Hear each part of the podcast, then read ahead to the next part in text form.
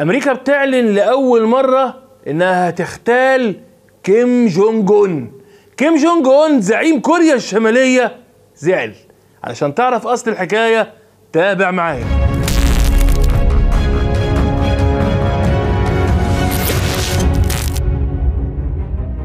زيارة نانسي بيلوسي لتايوان قلبت الدنيا.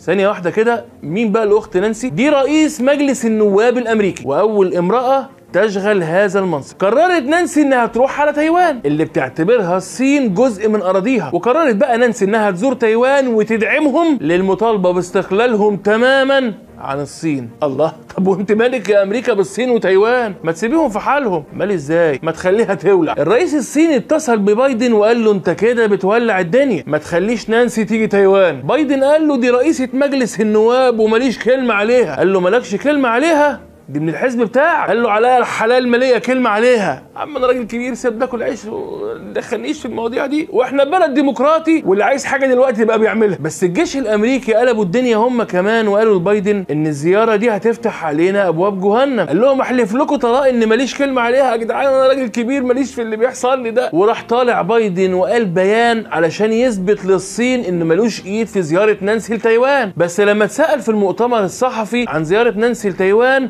قال تصريح في منتهى الخطورة والغرابة. قال إيه بقى؟ إن الجيش يعتقد أن زيارة نانسي لتايوان فكرة فاشلة. لا بقى يابا أنا ما تدخلونيش في اللي بيحصل. الاقيها منين ولا منين يا ربي؟ كل ده بقى والدنيا ماشية آخر حلاوة. العالم مولع نار وكل دقيقة بتعدي بمعلومة جديدة. كوريا الجنوبية كان عندها رئيس كان عايز يعيش في سلام وأمان. وعشان يجي السلام لازم يبقى مع مين؟ عم الكوكب. جار كوريا الشمالية لازم نبقى حبايب مع ده بالذات. ولما جه ترامب لرئاسة أمريكا رحب هو كمان بالفكرة طبعا. وخصوصا بعد ما الجيش الأمريكي خوفه من كيم وقالوا له خلي بالك ده ما بيهزرش. ده عنده نووي بجد ولو داس على الزرار هتخرب. لكن يمشي ترامب ويمشي رئيس كوريا الجنوبية من الرئاسة. وجه لأمريكا رئيس جديد وجه لكوريا الجنوبية رئيس جديد. الرئيس الجديد بقى اللي جه لكوريا الجنوبية ده عامل زي بتاع أوكرانيا. سبحان الله نفس السمات كده والشخصية. الراجل بتاع كوريا الجنوبية ده بقى برضه كان شايف نفسه شوية ومتسخن على الرابع. وقال هي كوريا الشمالية عندها إيه نخاف منه؟ جيش؟ عندنا جيش. أسلحة؟ عندنا أسلحة زيها بالظبط. بني آدمين؟ عندنا بني آدمين. كربونة منهم. أنا أصلا بنتلخبط مع بعض. مش عارفين دول مين ودول مين. حتى النووي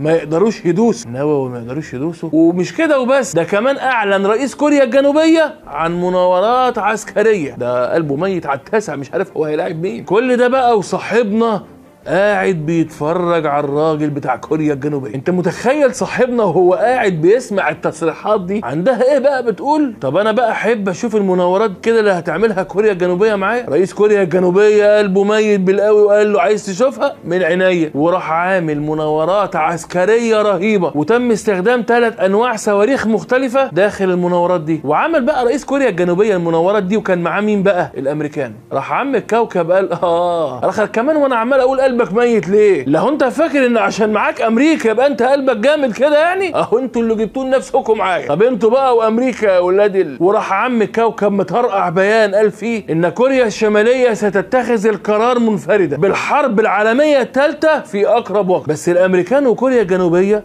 ما اهتموش بالخبر. لكن الفاينانشال تايمز عملت مانشيت كبير وقالت فيه إن كيم جونج اون هذا الرجل لا يعرف معنى الهزار وإن على العالم أن يحذر لما قال. وبمجرد ما طلع المانشيت ده زي ما يكون صحيوا من النوم وراح طالع الراجل وزير الدفاع بتاع أمريكا على وزير الدفاع بتاع كوريا الجنوبية وعمل اجتماع مع وزير الدفاع الكوري الجنوبي. الموضوع باين إنه جد ولا إيه؟ بس طلب منه طلب غريب جدا. قال له ما تتهزش من اللي قاله كيم جونج اون إحنا هنعمل مناورات تاني مع بعض. بس هنطلق على المناورات الجديدة دي اسم سري. decapitation قطع الرأس. وده اللي نشره وقاله بالحرف موقع ديلي بيست الإخباري. واللي عملوا لقاء مع ضابط سابق بالقوات الخاصة الأمريكية وسألوه عن معنى ودلالة اللقب بتاع decapitation إيه قطع الرأس دي؟ بس رد الضابط السابق في القوات الخاصة ده كان مفاجأة. وقال لهم الاسم ده في منتهى الخطورة. الأمريكان عايزين يقتلوا كيم جونج أون زعيم كوريا الشمالية. يا ده يا دق على اللي بيتقال. وكيم طبعا عرف إن هم عايزين يقتلوه إذا كان إحنا عرفنا كيم مش هيعرف. وبدأ الراجل يشرح حاجات خطيرة للديلي بيست عن كيم جونج أون. قال لهم إحنا كنا بنعمل دراسات وتحليلات موسعة عن شخصية كيم. اتضح لينا حاجات في منتهى الغرابة. إنه شخص حريص جدا. وبيخاف على نفسه لأقصى درجة. وما بيتحركش غير في حرس كميته كبيرة جدا وكلهم قناص وما بيخرجش غير بالليل في المشاوير الضرورية فقط. وبيتحرك في عربيات مختلفة ومصفحة. وما بيركبش عربية مرتين ورا بعض. كيم جونج اون من أول ما مسك الحكم عنده يقين إن الأمريكان بيخططوا لاغتياله. وعلقت الديلي ميل على الخبر اللي اتنشر ده وقالوا كلام أخطر وأخطر من اللي اتقال. ذا أو قطع الرأس دي مهمة خاصة لاغتيال كيم جونج أون. عن طريق مين بقى؟ واحدة من القوات الخاصة الأمريكية. هيلبسوا لبس جنود كوريا الشمالية ويخشوا جوه كوريا الشمالية ويندسوا وسط الشعب الغلابة. وهيخلوا كان بيلقي خطبة من خطبه للشعب الغلابة وهيسلطوا عليه ليزر غير مرئي تقوم طيارة خاصة بدون طيار تطلع من كوريا كوريا الجنوبية في اتجاه الليزر وهتستهدف كيم وطبعا الكلام ده كله وصل لعم الكوكب اللي قال وديني لخربها أنا مجنون وأنتوا وقعتوا معايا. وراح مكرر قرار لا رجعة فيه. وقال طب أنا بقى قررت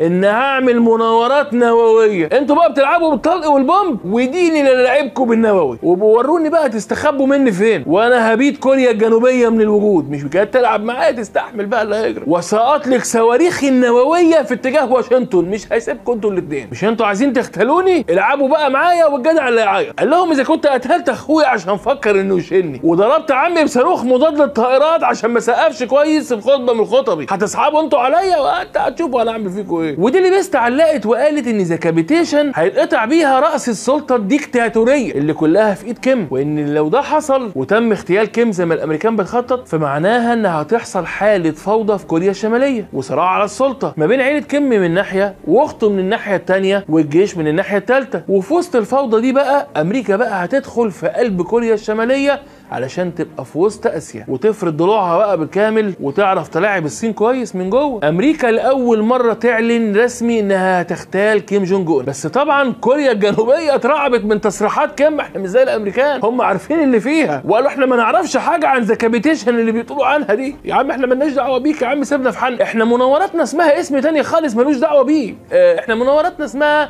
سلسلة القتل. المصيبة بقى إن أمريكا في تصعيد خطير. ونقلوا رسميا 20 ألف جندي أمريكي وانضموا ل 50 ألف جندي في كوريا الجنوبية. استعدادا لمناورات أضخم وأكبر في كوريا الجنوبية. وتطلع ال Daily Mail تحذر العالم كله. وقالوا إن أمريكا بتولع العالم من اللي بتعمله ما بين الكوريتين. وإن الحرب ما بين الكوريتين لو قامت هتبقى حرب روسيا وأوكرانيا لعب عيال. وقالت إن آخر حرب ما بين الكوريتين كانت ما بين سنة 50 و53 ومات فيها 3 3 مليون بني آدم وال3 مليون دول ماتوا ولا كانش في ساعتها لا نووي ولا كيماوي ولا كيم جونج اون. وكيم هيضرب نووي يعني هيضرب نووي ابعدوا عنه يا جدعان إحنا عارفينه. إذا كان ترامب اللي كان معروف في العالم كله إنه عنده ربع ضارب واللي طلع وأعلن إن زيارة نانسي بيلوسي لتايوان خطيرة وهتولع الدنيا جه عند كيم جونج اون وجاب ورا قال لك أنا ده مجنون وماليش دعوة بيك ترامب قال عليه مجنون. يبقى دلوقتي في عهد بايدن الكحكوح الأمريكان هيعملوا decapitation وكمان بيستفزوه وبيعلنوا إن هم بيجهزوا لاغتياله؟ طب أمريكا بمخابراتها بأسلحتها بجيشها.